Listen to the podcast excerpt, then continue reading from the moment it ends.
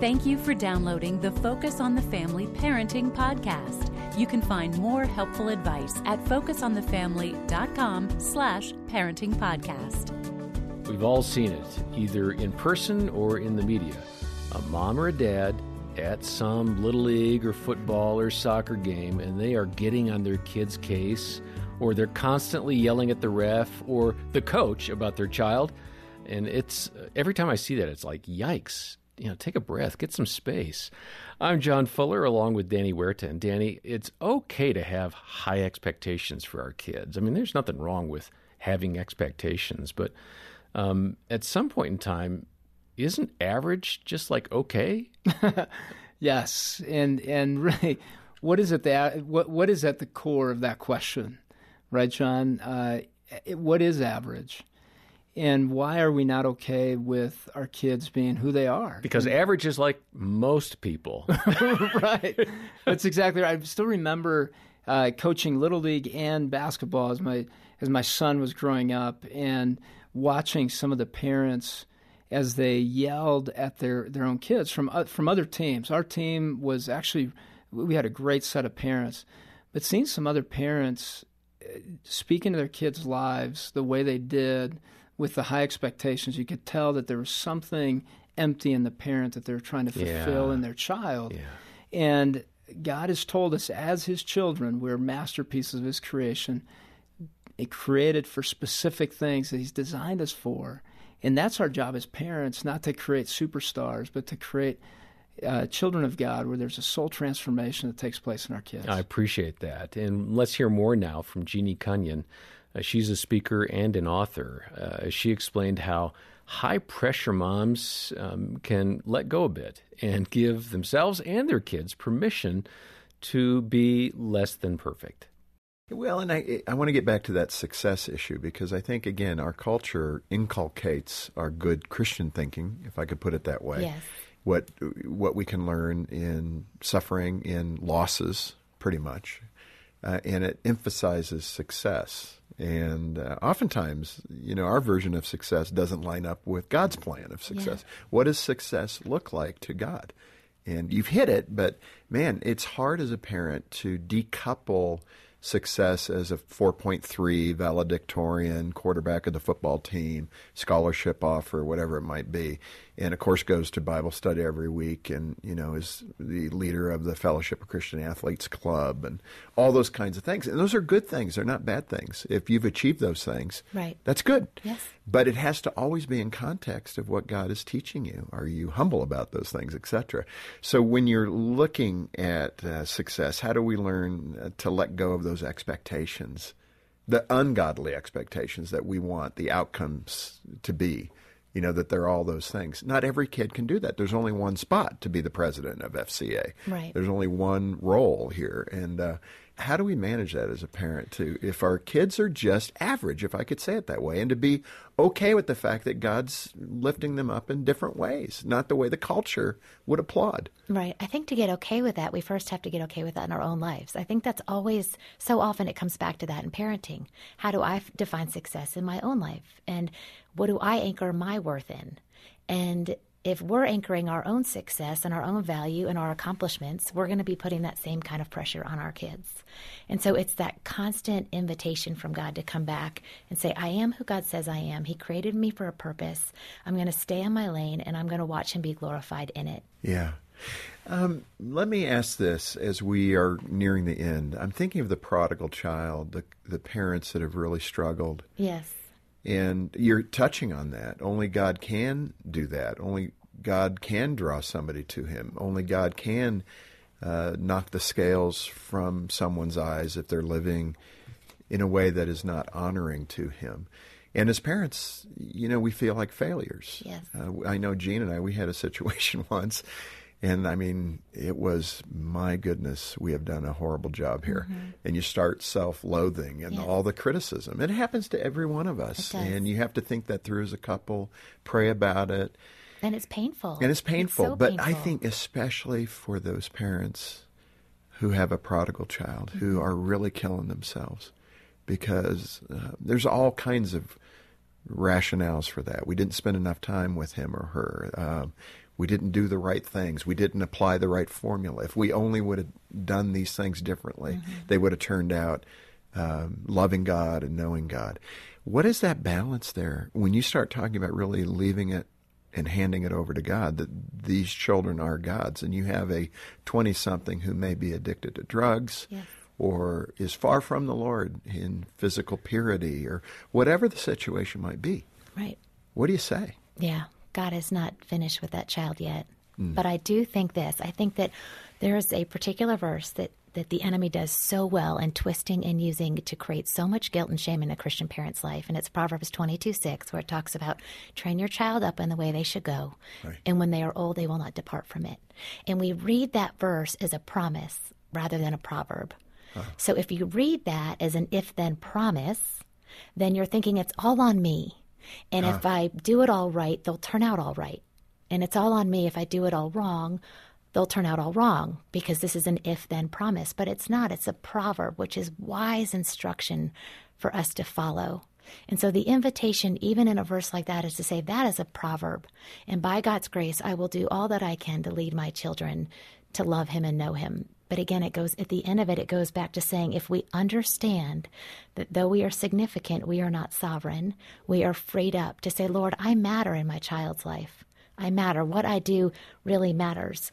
But I am going to trust you with the kids you have entrusted to me. I really want parents to be able to, to read that verse and find freedom in it because it's wise instruction. But at the end of the day, there is only one who will not fail our kids. Yeah. And it's not me. And Jim, it's not you. And John, it's not you. There's only one who has never and will never fail them. And that's Jesus. Yeah. And we are free to confess that. And that doesn't make us failures. It makes us people who know the extravagance of God's grace and can parent our children with more of a lightness and more of a joy yeah. um, and more of a wonder. You know, wonder is this hopeful expectation of what God's going to do next. Yes.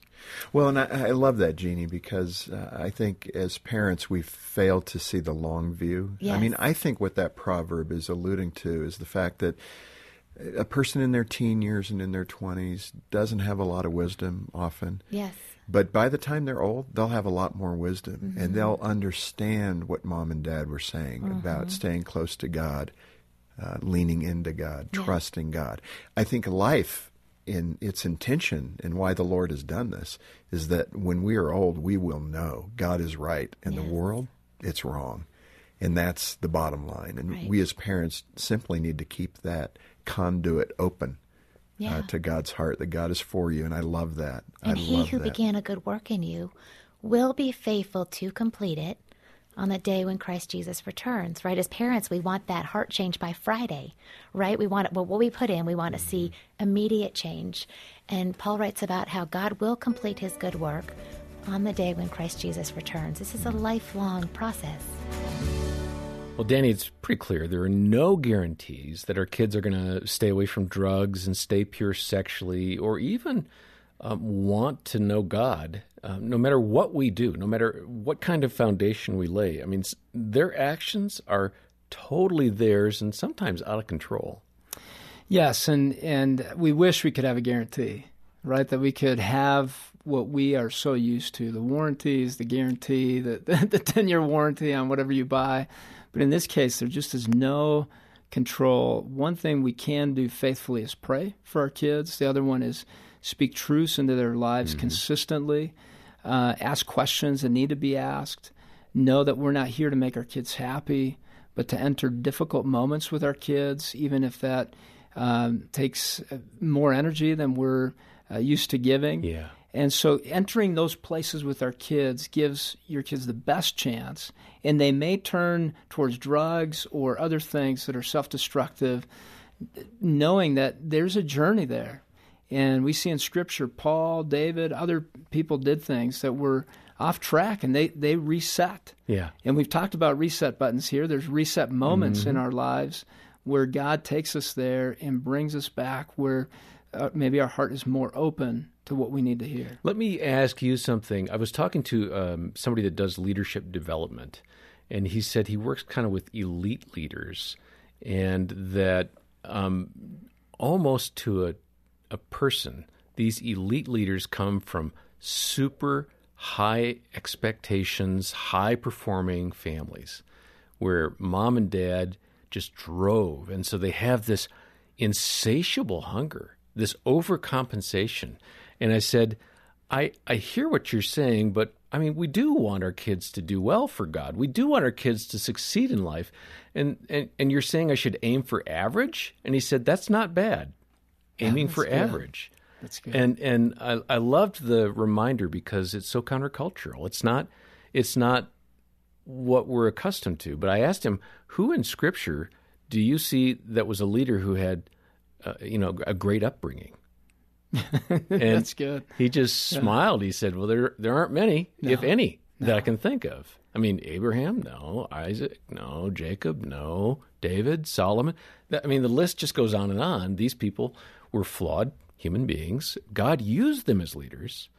I'm not saying that we should mess our kids up so they can be great leaders, but it feels like there's a real disconnect between today's culture and what Scripture tells us is a regular pattern of life. Sometimes in that emptiness, your your soul is much more open to what it needs to hear. I, I remember recently with a, a, a, young man that was completely addicted to crystal meth, hmm. to uh, all kinds of drugs, had made very poor decisions, uh, was facing amputation of a leg, and the oh. doctor said, "You have a lot of people that care deeply for you, but it's going to be up to you on whether or not you save this leg." And it took him pausing for a moment and seeing who those people are around him that care about him to decide I'm going to stop these drugs because I want to save my leg as well. Mm. And he entered a place of gratitude and is in the beginning stages of a complete transformation in him but that road was difficult and it cost him a lot. Yeah, and this just goes back to one of Jeannie's key tenets, and you've said it already here. We can pray. Mm-hmm. Yeah, I mean, we we can't make decisions for our kids at some point. It's about Usually, soul transformation, yeah, right? Yeah. John? Well, we hope you are encouraged to uh, to train up your child and to see that it's not a promise; it is a principle. You train them up, and you let them go, and you let God uh, take care of that child's uh, life and direction. And Jeannie's book is going to allow you, especially if you're a mother, she's going to allow you to let go. And she has some great tips about how you can turn that child over to God every day. A lot of good prayer points in there. Uh, the book is called Mom Set Free. We'll send a copy of it to you as our thank you gift when you join the support team with a monthly pledge or one time gift of any amount. Um, we do have some excellent online resources and wonderful counselors. Um, if you're overwhelmed, we can schedule a time for you to talk to one of those counselors. Reach out to us through the phone or uh, look for details on our website. All the contact info is in the show notes. Next time, we'll hear from Dr. Meg Meeker about every boy's war with his mom. And for now, I'm John Fuller. On behalf of Danny and the entire team, thanks for listening to the Focus on the Family Parenting Podcast.